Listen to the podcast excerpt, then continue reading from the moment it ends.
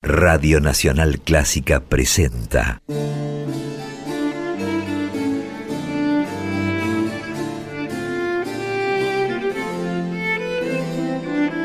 Clásica en La.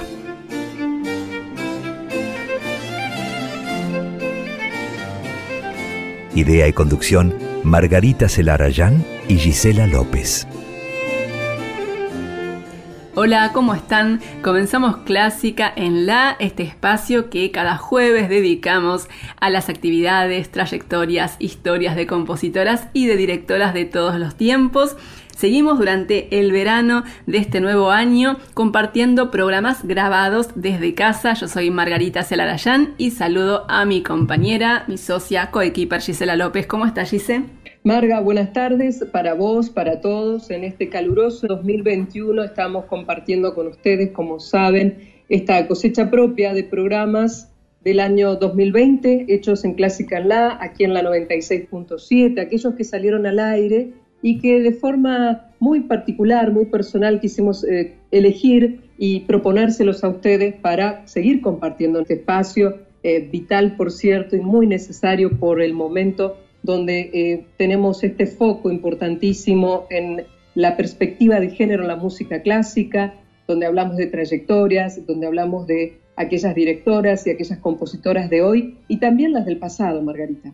Sí, esa es la idea desde que comenzamos con este programa de marzo de 2020, visibilizar, poner en relieve la tarea, la actividad de compositoras y de directoras, en algunos casos relatando sus historias, en otros casos conversando con algunas de las que hoy están en actividad, compartiendo también actividades como congresos, concursos, simposios, iniciativas que tienen que ver con justamente la visibilización de la actividad de las mujeres en el ámbito de la música clásica.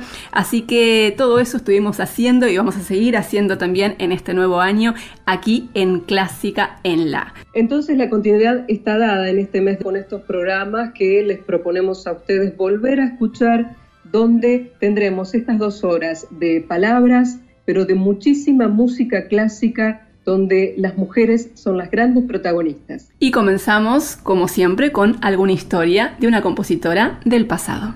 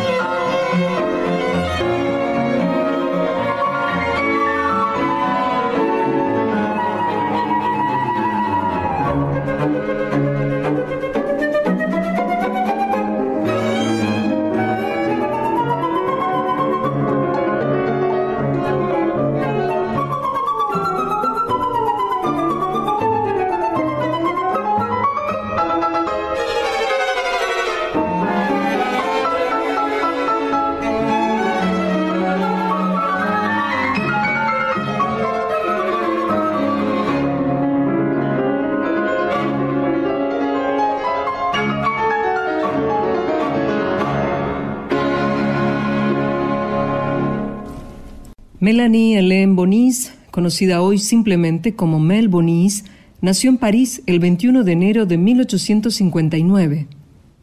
Nada parecía predestinarla a un futuro artístico. Era hija de un matrimonio de clase media sin ningún vínculo con la música. Pero en el departamento de la familia había un viejo piano que atrajo muy pronto la atención de la pequeña. Empezó jugando con el teclado y aprendiendo de manera autodidacta. Pasaba horas improvisando y repitiendo melodías que había escuchado por ahí. Pero su madre solía quejarse por esos ruidos molestos y a veces bajaba la tapa del piano sobre los dedos de la niña. Todo cambió cuando un amigo de la familia, cornista de la orquesta de la ópera y más tarde profesor del conservatorio, escuchó a la pequeña Melanie y logró convencer a sus padres para que estimularan su talento. Así fue como a los 12 años comenzó a tomar clases de piano y solfeo. En 1876, aquel cornista amigo de la familia la presentó ante César Franck, que se convertiría en su siguiente maestro. Ese mismo año ingresó al Conservatorio de París, donde se destacó muy pronto entre sus compañeros.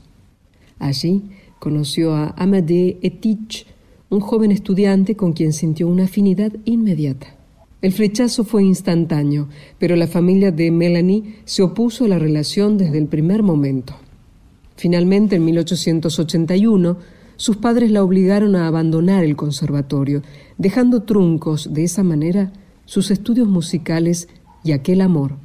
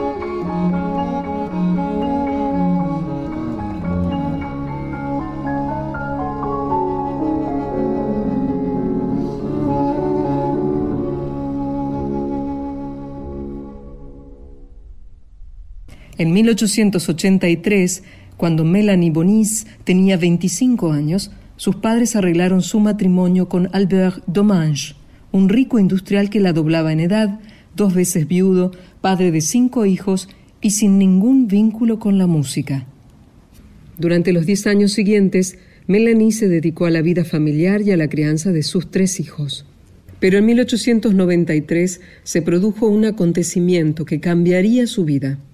Melanie se reencontró con Amédée Etich, aquel joven enamorado, ahora convertido en crítico musical, poeta y profesor de canto. Él la animó a retomar la composición y la contactó con editores y con personajes influyentes del ámbito musical parisino. Así fue como ella se embarcó en una etapa de gran fuerza creativa. Por entonces estaban muy afianzadas las creencias sobre la incapacidad de las mujeres para alcanzar la inspiración considerada patrimonio de los hombres. Ser mujer era un defecto para una compositora. Su actividad no era respetada y se ponía permanentemente en tela de juicio. Bonis percibió inmediatamente esos prejuicios y para alejarlos o desorientarlos, eligió el seudónimo Mel Bonis. El reencuentro con Amédée Etich, además de impulsarla nuevamente al terreno musical, la llevó a dar rienda suelta a aquel amor que había quedado trunco por presiones familiares. De esa relación nacieron canciones y obras corales con música de Mel y texto de Amédée. Y en 1899 nació una hija, Madeleine.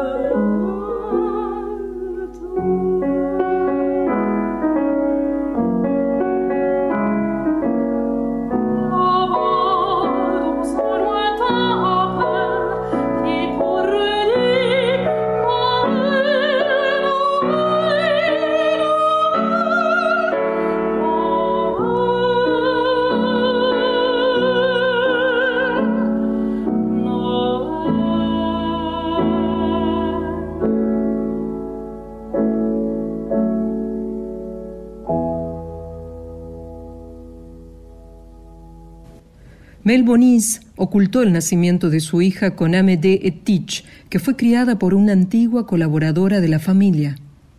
Atormentada por el dolor y por la culpa, se aferró a su devoción religiosa y se refugió en la música. Compuso intensamente y en los primeros años del siglo XX se esforzó por dar a conocer sus creaciones. Ganó algunos concursos de composición, se vinculó con intérpretes, envió sus partituras a escuelas de música de las provincias y así sus obras empezaron a interpretarse en salones burgueses, en audiciones de alumnos y también en algunas salas de conciertos de París como la Salle Pleyel o la Salle Gaveau.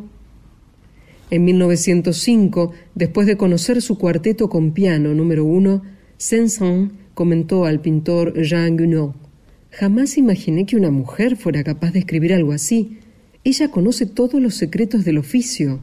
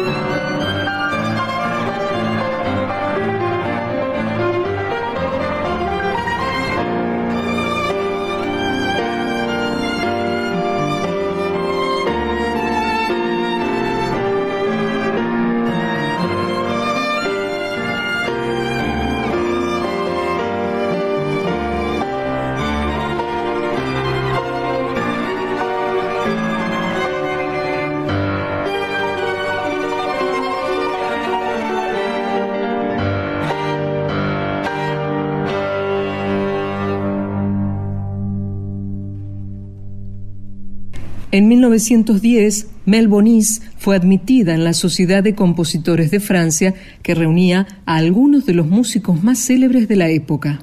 Pero aunque algunas de sus obras se publicaron y tuvieron cierta difusión, su música no llegó a las grandes salas de concierto de París. En 1928 escribió, Mi mayor tristeza es no poder escuchar mi música. Hipersensible, apasionada, mística, con el irremediable dolor de haber tenido que desprenderse de su hija, la compositora se recluyó en su hogar de Sarcelles durante sus últimos años y compuso con dedicación, aunque ya sin energía para intentar difundir esas creaciones. En 1932, la muerte de su hijo menor fue un golpe que no pudo superar. Falleció el 18 de marzo de 1937 en Sarcelles a los 79 años.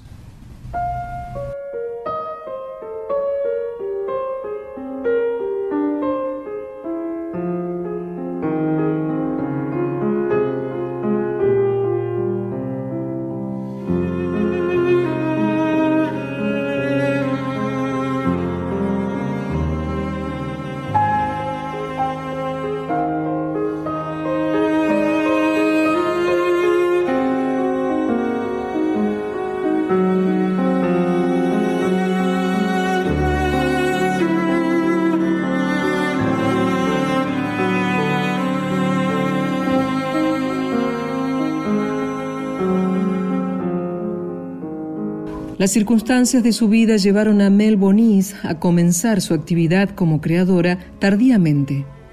Ella misma escribió en 1933, muy absorbida en mi juventud por los deberes familiares, aunque siempre obsesionada por la composición musical, no pude ponerme a trabajar en eso hasta muy tarde en mi vida, de manera que, pese a mi edad avanzada, no soy una vieja compositora. Dejó más de 300 obras en los géneros más variados, música de cámara, piezas para piano, obras corales, canciones, música orquestal y piezas para órgano. Aunque algunas de esas creaciones se publicaron y se difundieron durante su vida, pronto fueron olvidadas tras la muerte de la compositora. En la segunda mitad del siglo XX, sus hijos se esforzaron por difundir su obra. Elaboraron un catálogo, hicieron editar partituras y organizaron conciertos. Ya en las últimas décadas del siglo XX, el trabajo de investigadores y de intérpretes contribuyó a que resurgiera el interés por su música. Pero claro, su producción comprende cientos de creaciones. Nos falta todavía mucho por conocer de la exquisita Mel Bonis.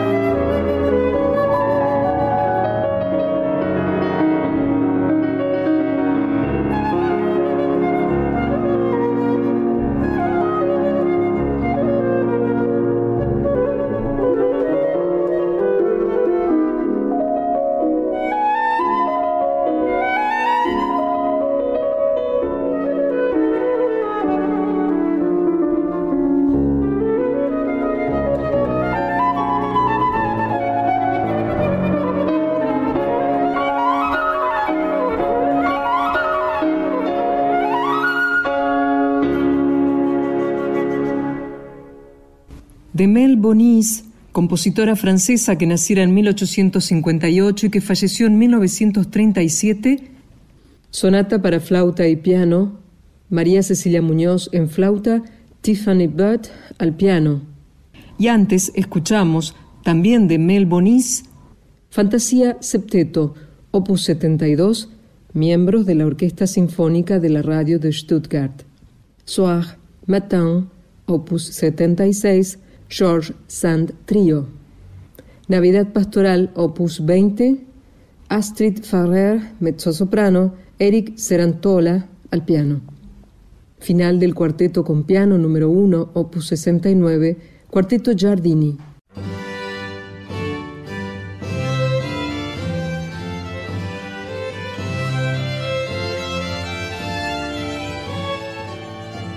Verano 2021 y estamos con Clásica en La, con estos programas ya emitidos de nuestra cosecha 2020 para disfrutar con vos este tiempo estival en Nacional Clásica la 96.7. Mi nombre es Gisela López y con Margarita Celarayán nos propusimos elegir aquellos contenidos que nos parecieron que quedaron muy bien al aire y que también tuvieron gran aceptación por parte de ustedes a través de las redes sociales. Y a ellas recuerdo, por si aquellos, aquellas que todavía no saben que pueden seguirnos, allí estamos en Twitter, en Facebook y también en Instagram, arroba en la clásica en Facebook, en Twitter y en Instagram. Y sabiendo que, pese a que estamos eh, en este periodo de verano, vamos a tratar de encontrar aquellos eventos, conciertos y algunas cuestiones que también pueden ser que ocurren a través de lo virtual, que se ha desarrollado en gran forma y vino para quedarse, eh, también que ocurren en todo el mundo, vamos a tratar de reflejarlo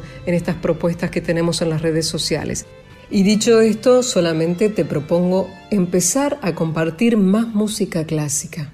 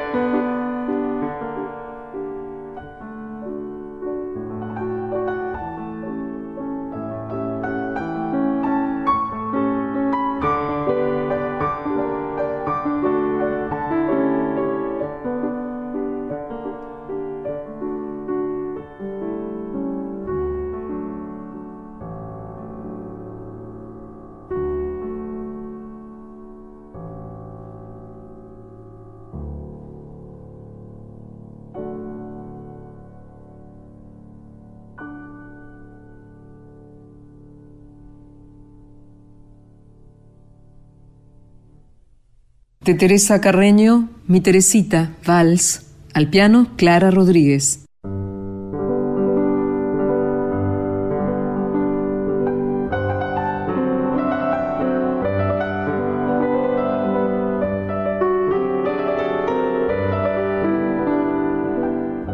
Y ahora en Clásica en La vamos a dedicar un tramo del programa a una figura excepcional y a una de las grandes mujeres de la historia de la música latinoamericana.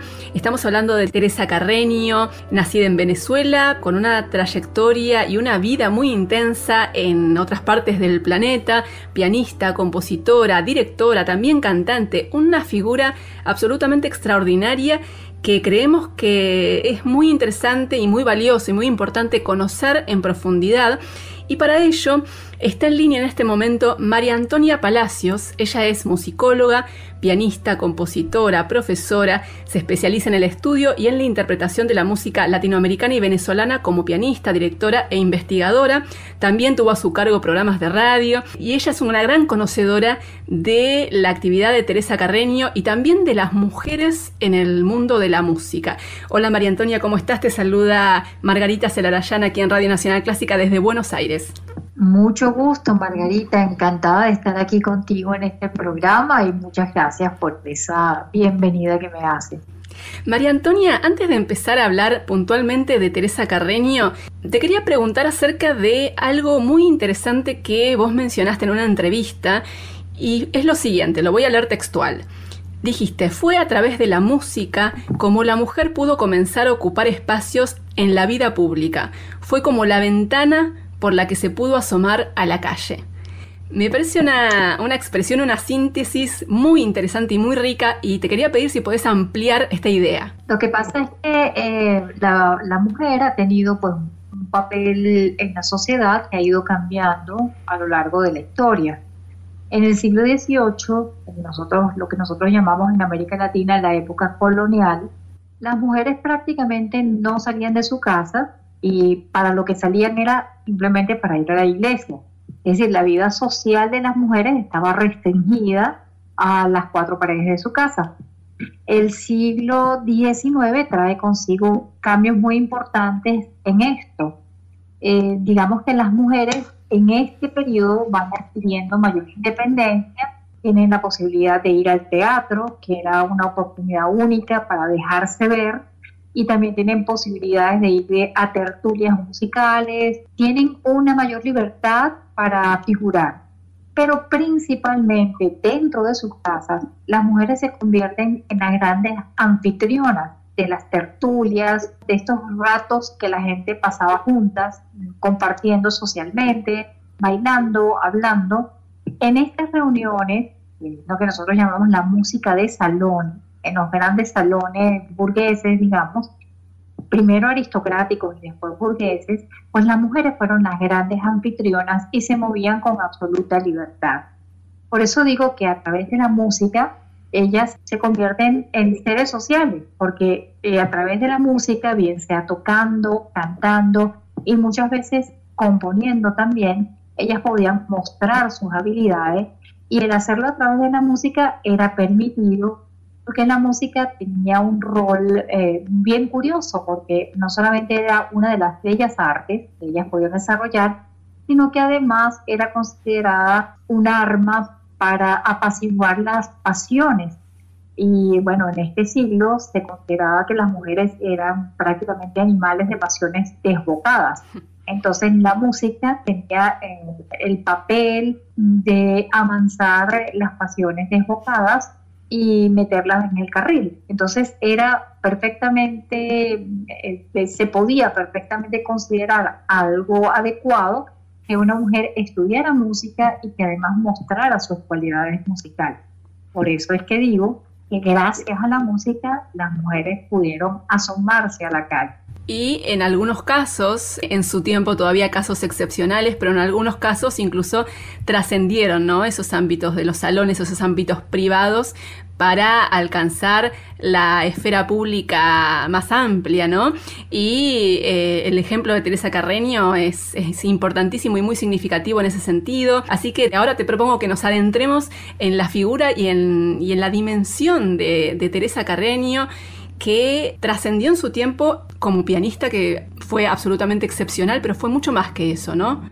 Sí, fue una mujer excepcional desde todo punto de vista, con un coraje, una valentía y una voluntad increíble, además de sus cualidades pianísticas, que fue considerada en su época una de las mejores pianistas del mundo. Realmente fue una pianista excepcional. Nació además en Caracas, Caracas estamos hablando de una ciudad absolutamente eh, conservadora, si se quiere, y eh, se vio obligada por las circunstancias de la vida a desarrollar una carrera pianística expuesta al público y eso no era algo muy frecuente, por lo menos no en Venezuela. Desarrollar una carrera profesional, ganarse la vida desarrollando sus cualidades como pianista realmente no era bien visto. De hecho, cuando Teresa Carreño regresa después de, adulta y después de haber desarrollado una carrera brillante en Europa, regresa a Venezuela, eh, prácticamente las mujeres no la quisieron tratar. Mm. por eso. Tremendo. Las circunstancias de su vida, decías que en cierto modo la, la, empujaron a hacer una carrera profesional. ¿Cómo fue eso? Bueno, ella indudablemente tenía cualidades excepcionales. Ella nació en Caracas en 1853 y por el lado paterno tiene músicos muy prominentes en la familia. Estamos hablando de la línea de su bisabuelo, que era Alejandro Carreño, después el hijo de Alejandro Carreño, que fue Cayetano Carreño, y su propio papá, Manuel Antonio Carreño, todos eran maestros de capilla de la Catedral de Caracas. En esa época, ser maestro de capilla era el puesto más importante al que un músico podía aspirar. Es decir, que estamos hablando de músicos muy importantes en la colonia venezolana, eso es por su lado paterno. Y por el lado materno, no es que fueran músicos, pero era gente de mucha cultura. Entonces, en su casa siempre se hacían tertulias musicales y la primera anécdota que tenemos de ella proviene precisamente de estos encuentros musicales, que aparentemente en una noche en que estaban reunidos su familia y amigos en su casa, ella, como era muy pequeña, la mandaron a dormir y el día siguiente el papá escucha que en el piano están tocando una de las melodías que habían cantado la noche anterior. Él cree que es la hermana mayor de Teresa, pero cuando abre las puertas del salón se da cuenta que es Teresa Carreño, que tenía apenas tres años y estaba sacando de oído la melodía que había estado escuchando desde su cuarto la noche anterior. No sabemos si esta anécdota tan deliciosa es verdad o es mentira, pero indiscutiblemente ella tenía un talento enorme. Y su papá, que era músico, supo darse cuenta del talento que tenía y empezó a darle clases de manera intensiva. Toda la familia se traslada a Estados Unidos en 1862. Ella tiene apenas ocho años, a punto de cumplir nueve años, y en Nueva York se establecen y el papá, Manuel Antonio, organizó también en Nueva York unas veladas musicales parecidas a las que organizaba en Caracas. Invitó a estas veladas a periodistas y músicos prominentes de Estados Unidos para que escucharan a esta niña como abre boca al debut en el teatro. El debut en el Irving Hall de Teresa Carreño a los nueve años fue a lleno total y enseguida la invitaron a hacer una gira en Boston y también a la ciudad de La Habana. Entonces ella empezó a partir de ese momento, a partir de los nueve años, a tocar en todos los teatros más importantes. Por supuesto, estamos hablando en este momento de Estados Unidos. Después ella empieza a desarrollar una carrera un poco más profesional. La familia más reducida se traslada en 1866 a París y bueno, ella aquí despega, despega realmente como una gran pianista, hace giras por muchísimas partes del mundo y definitivamente ella después se traslada, muchos años después, en 1889, a Alemania, porque se da cuenta que realmente si ella quiere triunfar como pianista, tiene que empezar por Alemania y triunfa como pianista en Europa. Realmente su carrera fue en ascenso, nunca dejó de tocar. Eh, la cantidad de conciertos que hacía anualmente es realmente extraordinaria, incluso hoy en día. Y en, en todos lugares las críticas de, son asombrosas. Bueno, no en vano, ella recibió varios, eh, varios sobrenombres. La llamaban la Valquiria del piano aparentemente tenía un vigor que no era normal para una mujer pianista. También la llegaron a llamar la leona del piano, ella detestaba este sobrenombre. Y también, por último, Liz Compalda, que pianista no quisiera que lo compararan con Frank Liszt. Bueno, a ella, a ella la llamaban Liz Compalda, o sea que realmente desarrolló una carrera brillante. Estamos conversando con María Antonia Palacios, musicóloga, investigadora, profesora y una gran especialista en la figura y la obra de Teresa Carreño, de quien estamos hablando, que, como nos decías, María Antonia desarrolló una trayectoria como pianista absolutamente increíble, con un talento descomunal, incluso despertó la admiración de grandes compositores de su tiempo, ¿no? A los que pudo conocer en Europa. Sí, ella, de hecho, ella tuvo varios varios compositores que ella estrenó sus conciertos para piano y si no los estrenó, pues casi que los estrenó. El caso de Edvard Grieg, ella tocaba mucho el concierto de Grieg, también de su discípulo y después amigo McDowell, de quien ella prácticamente se convirtió en la promotora de su música para piano. Ella fue su maestra de piano, pero también lo aconsejó en el campo de la composición. También ella fue la niña mimada de Anton Rubinstein, que era un gran pianista de la época de Teresa Carreño, que prácticamente la adoptó, la llamaba mi pequeña Sol. Y bueno, si vemos al ella morir, realmente fue una noticia importantísima en el medio musical y entre muchos otros artistas importantes que cargaron su féretro está Paderewski, también un gran pianista de su época y, y, después fue primer ministro en su país. O sea que realmente estamos hablando de que ella estuvo codeándose con los grandes artistas de su época. Hans von Bülow, también el gran director de orquesta, la dirigió en varias oportunidades. Es decir, realmente ella desarrolló una carrera importantísima y no había tantas mujeres pianistas en esa época de la talla de Teresa Carreño tampoco. Y mucho menos que lograran una trascendencia y una trayectoria de ese nivel tan extraordinario, ¿no? Sí, realmente además que se ve que era una persona sumamente exigente consigo misma. Casi nunca en los muchísimos años que estuvo dando conciertos uh, seguidos y, muy numerosos, muy pocas veces decidió suspender un concierto. Ella incluso en los últimos momentos de su vida le agarró una enfermedad nerviosa viajando a La Habana, donde tenía una gira de conciertos. Ella no quiso suspender la gira de conciertos a pesar de que ya en el barco, antes de llegar a La Habana, se sentía bastante mal. Y así todo, ella dio el primero de los conciertos y cayó, pues por supuesto, muy, muy agotada después de ese primer concierto y los médicos le prohibieron seguir dando conciertos y ella, la preocupación de ella era no suspender el resto de la gira, pero lo tuvo que hacer, por supuesto, porque ya no daba más. Regresa a Nueva York y bueno, prácticamente muere una semana después de agotamiento mm. físico. Entonces, eso demuestra cómo era el carácter de esa mujer. Su vida personal fue igual de impresionante. Muy joven, apenas tenía 19 años, ella se casa en 1872 con un violinista, Emil Soret. Tienen una niña, Emilia, que lamentablemente Teresa no pudo criar, porque después se separa de su marido y bueno, ella vivía de, los conciertos que daba y no podía dejar de dar conciertos. Y me imagino que ha tenido que tomar una decisión muy, muy, muy terrible en su vida, que fue entregar prácticamente a esta niña a una persona que le ofreció cuidarla y darle todo lo que necesitara con la condición de que nunca en su vida la volviera a reclamar como su hija, ¿no? Mm. Y ella pues tuvo que tomar esa decisión y la entregó. Y vino a tomar contacto con su hija ya eh, más de 30 años de edad. Se separó de su primer esposo y conoce a quien va a ser su segundo esposo, un barítono que se llamaba Giovanni Taria Pietra.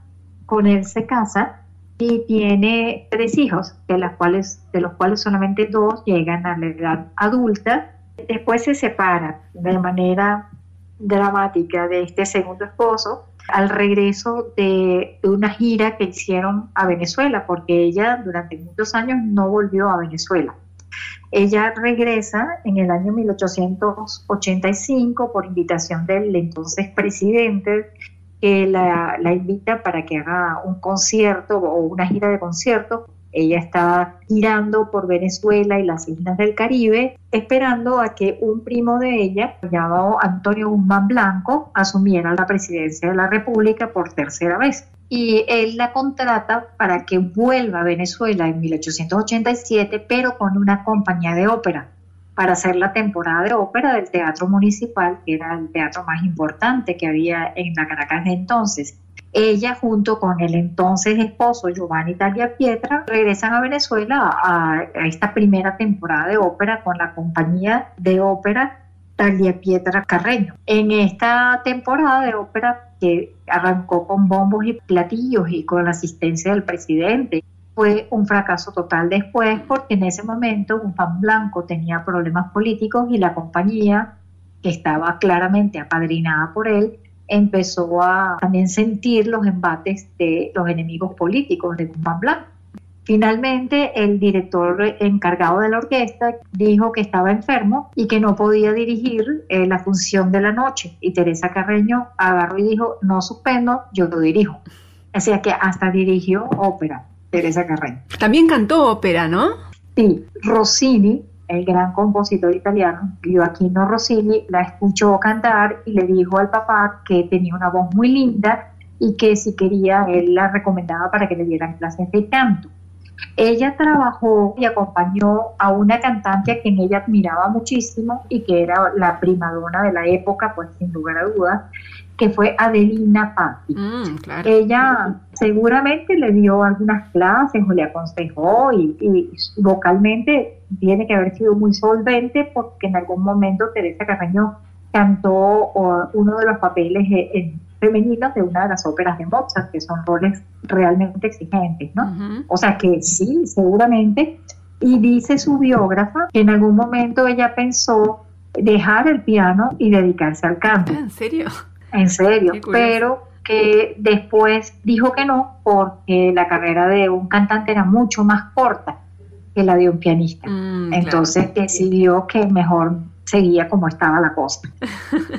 Estamos conversando con María Antonia Palacios, pianista, compositora, musicóloga y gran conocedora de la figura de la cual estamos hablando, que es Teresa Carreño, un personaje realmente esencial de la historia de la música de, nuestro continente, de América Latina y particularmente, por supuesto, de Venezuela. María Antonia, hemos hablado, has hablado en realidad con tanto, con todo tu conocimiento de lo que ha sido la trayectoria de Teresa Carreño como pianista, absolutamente extraordinaria, pero también hay otra faceta, tal vez menos conocida, que es la de Teresa Carreño compositora. ¿Qué podemos decir al respecto? Realmente también esto es bastante interesante porque si bien es cierto que en esa época los pianistas en general eran grandes improvisadores, y eh, más bien los pianistas lo que tocaban en sus conciertos era su propia música. Teresa Carreño, pues no, no era que hacía eso, ella tocaba una que otra obra en sus conciertos, pero no era todo el recital basado en su música. Pero sí fue a lo largo de su vida componiendo bastantes obras para piano y, y también tenía un cuarteto de cuerdas y un, un, eh, romance para violín y piano también compuso. Lo que pasa es que ella no le dio a ella misma tanta importancia como su carrera como pianista, pero indudablemente su música es muy buena. Eh, mi esposo Juan Francisco Sanz eh, editó la obra completa para Teresa Carreño para piano y hay obras de una dificultad técnica enorme, gigantesca. Y es lo bonito de esa edición es mirar un poco la evolución en el lenguaje de ella y conociendo el contexto, cuáles influencias tuvo y se reflejan en, su lenguaje como compositora también. Pero indudablemente que fue una persona que conocía muy bien su oficio y era, por supuesto, una gran pianista y eso se refleja en, en la dificultad técnica de algunas de sus obras que son realmente de una dificultad muy, muy, muy elevada. María Antonia Palacios, la verdad que ha sido un placer enorme conversar con vos a propósito de la figura de Teresa Carreño. Te agradecemos enormemente por este contacto con Radio Nacional Clásica de Buenos Aires y seguramente vamos a volver a conversar porque Teresa Carreño va a ser una figura recurrente en este espacio aquí en Radio Nacional Clásica de Buenos Aires. Así que una vez más, muchísimas gracias por este contacto. No, muchas gracias y ha sido un placer conversar contigo.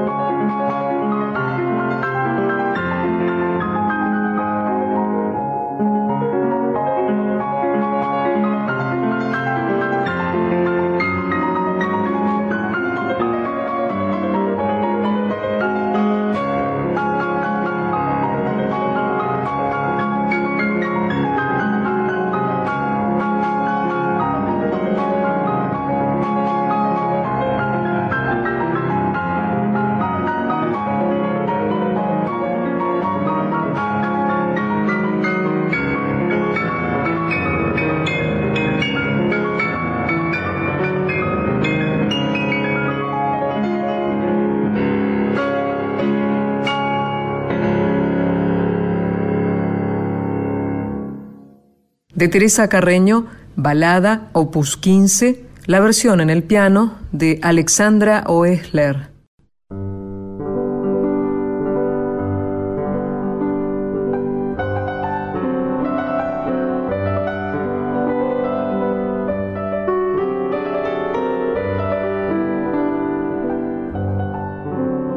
Aquí en Clásica en La, dedicando un tramo de nuestro programa a la figura y a las creaciones de Teresa Carreño, una personalidad absolutamente esencial de la historia de la música latinoamericana en general y venezolana en particular, que además de haber sido una célebre pianista en su tiempo, fue también compositora.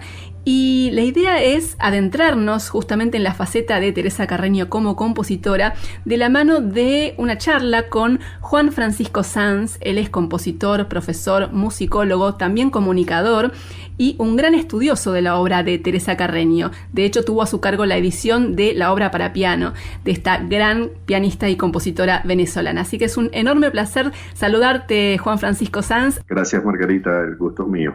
En tus investigaciones destacaste que la actividad de Teresa Carreño como pianista opacó en cierto modo, ¿no? Su actividad como compositora. Podemos decir que por razones obvias, ¿no? Porque tuvo una enorme trascendencia como pianista en su momento. Pero ¿qué podemos decir acerca de su producción? El asunto está en que en general se suele ver a la actividad musical siempre como desde un punto de vista romántico, eh, de las grandes artistas, la inspiración, todas estas cosas, pero nos olvidamos de que la actividad musical es como toda actividad humana, una actividad básicamente económica. Entonces, cuando una persona se dedica a hacer música, dentro de la música hay muchas cosas por hacer, termina haciendo lo que le da más dinero. Y sin duda alguna fue el piano lo que efectivamente le podía dar de vivir a, Teresa Carreño. Claro. Ella casó cuatro veces, tuvo una cantidad muy grande de hijos, tenía que mantener a los hijos y también a los maridos.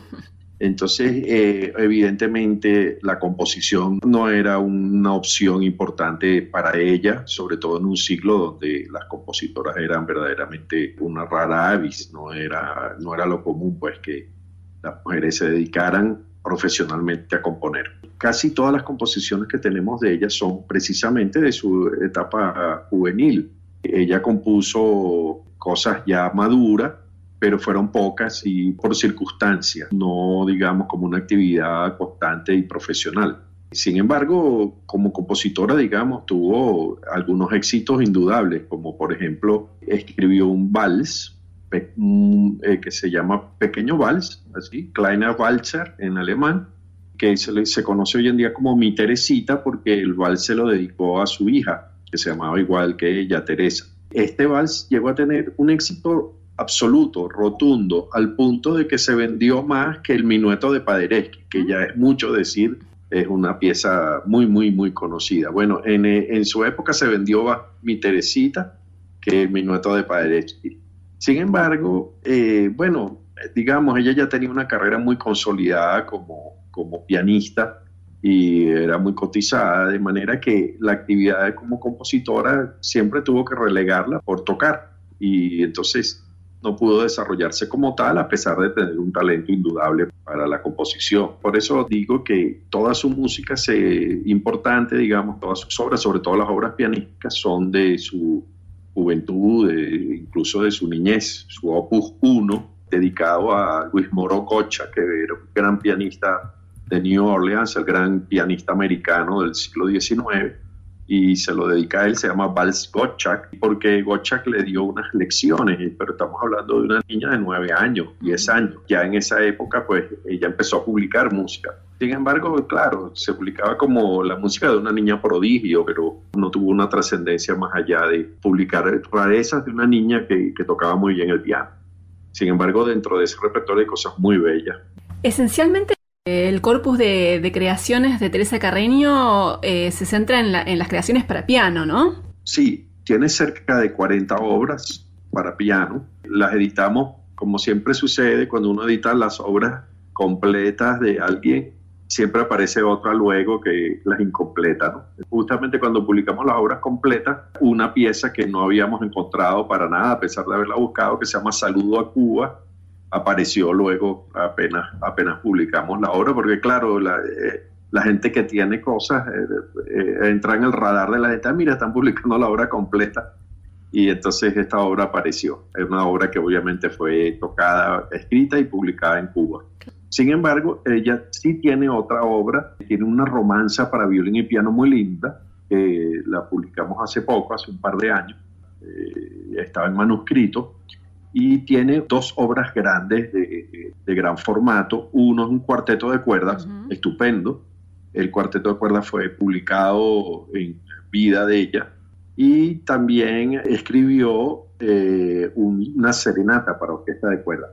Esta obra también fue publicada recientemente por Cayambic Music Press, la edición que hicimos Laura Pita y yo. Realmente son obras de gran aliento. Por cierto que estas dos obras, tanto el cuarteto como la serenata, son unas obras, vamos a decirlo así, de despecho, las llamo yo, porque ella estaba casado con una, su tercer marido que se llamaba Eugene Dalbert, un gran músico, gran pianista y gran compositor. Entonces cuando eh, ese matrimonio duró muy poco, no cabían tantos egos en una sola casa, duró un par de años nomás, y ella salió muy golpeada del mismo y fue a, digamos, a tomarse unas vacaciones a un lago de Suiza donde ella también daba clases magistrales y justamente ahí es que compone esas dos obras. Digo que son de despecho porque creo que las compuso nada más que para demostrarle al ex marido que ella podía hacer algo tan bueno como él.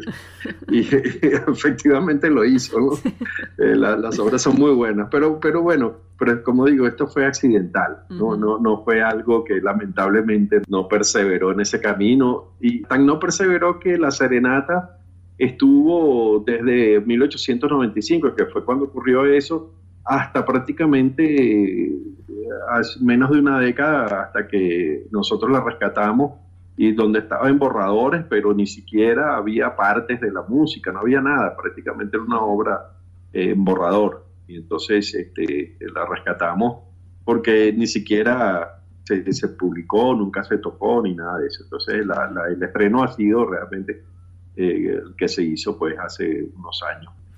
Estamos conversando con Juan Francisco Sanz, musicólogo, profesor, compositor, comunicador y además un gran conocedor de la obra de Teresa Carreño, de quien estamos hablando, una de las grandes personalidades de la historia de la música de Latinoamérica. Y Juan Francisco Sanz tuvo a su cargo la edición de la música para piano de Teresa Carreño. Juan Francisco, ¿qué elementos hay en la música de Teresa Carreño que se puedan considerar como influencias de, su capacidad como intérprete, como pianista. Sí, perdón, quiero decir algo previo, que es que Teresa Carreño fue también la primera pianista que grabó rollos de pianola. Había hombres que habían grabado rollos de pianola, pero la primera mujer que grabó rollos de pianola fue ella, y tiene cerca de 70 rollos. Por supuesto, uno oye esos rollos con todos los problemas técnicos que tiene, etcétera, y, se puede hacer una idea bastante clara de lo virtuosa que ella era. Pero realmente uno termina percatándose de lo virtuoso que era cuando ve la música para piano. Eh, la música para piano, como digo, es, un reflejo de lo que ella podía hacer. Hay algunas piezas eh, del repertorio pianístico que yo no he oído tocar jamás. Por ejemplo, una reminiscencia sobre Norma. Y esta fantasía bueno, una dificultad extraordinaria. Eh, uno dice, alguien puede tocar esto de verdad. Este, pero así hay eh, varias de las piezas de piano. Por ejemplo, una de las últimas piezas, esa también la, escribió ya en madurez. Eh, en la madurez fue a, Australia, algo que era absolutamente insólito para una, un pianista, cualquiera, hombre o mujer, en el siglo XIX. Ella fue a tocar a Australia y allí escribió un vals que se llama el Vals Gallo gallo con Y, no, con, no de gallo de Kiriki. Este vals es realmente espeluznantemente difícil, ¿no? Una obra de, de, gran aliento, ya, como digo, una reflexión sobre el pianismo de, Teresa Capé. Las obras de ella no son fáciles de tocar, ninguna. Son obras bastante complejas y muestran lo que ella hacía en el piano, obviamente. Ella no iba a escribir algo que no pudiera ella Que ella no podía tocar, claro. Entonces, cuando uno ve estas partituras llenas de, de puntitos negros y semipusas y semicorcheas y garrapateas, la verdad es que da ganas de salir corriendo del susto. y dice, alguien tocaba esto, Dios mío. Qué barbaridad. Bueno, ella claramente. Eh, sí, sí, sí, ella las tocaba, y ella las tocaba, eh, sin duda, eh, ella tocaba esa música. También tocaba música de, compositores de, contemporáneos de ella. Juan Francisco Sanz, hablabas acerca del enorme virtuosismo que se encuentra en, las obras para piano de Teresa Carreño. ¿Qué podemos decir además de, su estilo y del desarrollo de su estilo como compositora, ya que empezó a componer desde tan jovencita? Sí, sí. De hecho, ella compuso una serie de pequeñas obritas que de hecho no las escribió, sino se las escribió el papá, lo cual significa que ella probablemente todavía no tenía las eh, herramientas de lectoescritura musical para pautar la música en el papel. Esos son como 15 piezas de, baile, de, de, estilo que se tocaban en la época, en la Caracas de esa época y de hecho en toda América Latina, que eran contradanzas, polcas, valses, mazurcas. Luego tiene unos caprichos donde ya uno mira a una pianista virtuosa, pese a, su, a que era un infante, y en la medida en que va pasando el tiempo vemos que el lenguaje va eh, evolucionando. Ya para cuando ella tendría 14 o 15 años, que, empieza a ser publicada en París, esas piezas ya son piezas de cierta madurez, eh, tanto musical como y obviamente pianística.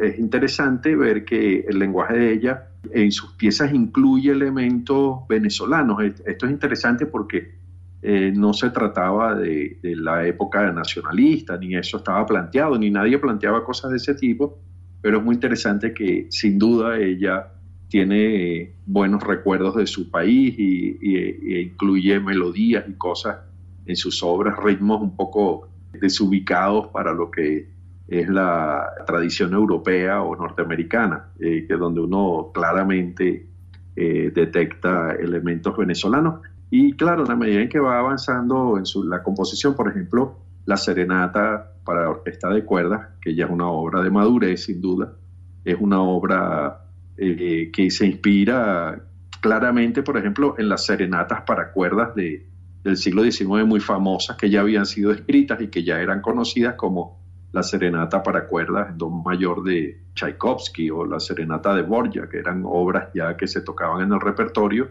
y la obra de ella tiene una clara inspiración de estos grandes maestros, pero sin, eh, digamos, en un lenguaje propio. Es una obra grande en cuatro movimientos, con eh, dobles cuerdas, es muy difícil de tocar, por cierto, también para las cuerdas, y muestra una compositora madura eh, seguramente se hubiera tenido la oportunidad, como digo, económica, ni siquiera la oportunidad, eh, el, tiempo para componer, hubiera escrito obras de gran envergadura y, que hubieran trascendido un poco más. Pero bueno, era la época, no nos olvidemos que en ese momento tampoco había en Europa ni en Estados Unidos eh, compositoras importantes, salvo Fanny Mendelssohn, Clara Schumann, con la cual ella también eh, contemporizó en algún momento, Amy Beach en eh, Estados Unidos. No había muchas compositoras que estuvieran, eh, digamos, escribiendo y publicando. Prácticamente eso no existía. Entonces, ella está, digamos, haciendo más o menos lo mismo que hacen las compositoras de su época, tratando de, escribir algo cuando eso es verdaderamente difícil para, las mujeres del siglo XIX. Entonces, eh, por eso es particularmente meritorio el que su obra se haya perdurado y, hoy podamos volverla a tocar y escuchar. El problema de Teresa Carreño es que los pianistas de la época tenían una agenda de 60 conciertos al año y ella daba un promedio de 85 ah. conciertos al año. E, ella realmente tuvo una actividad tan febril porque y eso porque tenía que mantener a, a los cinco hijos que, tenía por ahí. Y realmente a veces salía de su casa y regresaba un año más tarde, porque no le quedaba más remedio que, trabajar y trabajar. Entonces, eh, prácticamente ella murió en 1917 de extenuación. Murió prácticamente tocando, porque no, no, no, no podía parar. Ella sentía eso. Supongo que ya en, esa, en ese momento ella ya tendría medios de fortuna, pero por más que sea, pues ya se había acostumbrado a trabajar brutalmente, ¿no? Entonces no dejó nunca de, hasta que falleció. Pues. Por eso digo que, la, faceta como compositora se vio opacada por esta necesidad de, de cuidar de sus hijos, de, tenía que ocuparse de esas cosas y, de ayudar a los hijos como pudiera. ¿no? Claro. Sí, una vida muy intensa, una vida de muchísima entrega desde el punto de vista profesional, desde lo humano, ¿no? Y a pesar de todas esas dificultades, una personalidad absolutamente admirable, un artista increíble. Sí, señor, sí, señor. Juan Francisco Sanz, ha sido un enorme placer conversar contigo acerca de las creaciones, de la, faceta de compositora de Teresa Carreño, ya que sos un gran experto en el tema, así que muchísimas gracias por este contacto con Radio Nacional Clásica de Buenos Aires.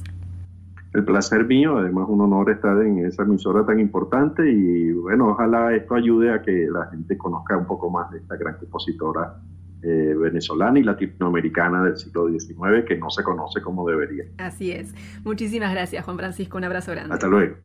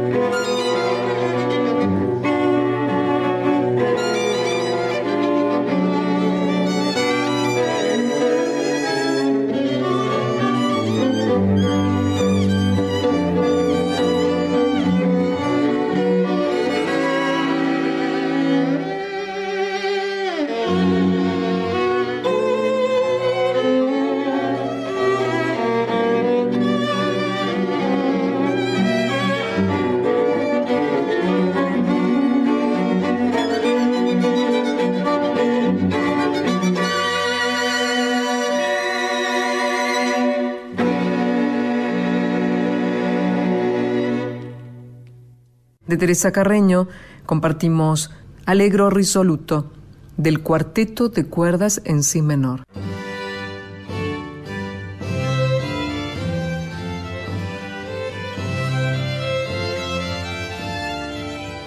Final de una nueva emisión de Clásica en la en modo verano.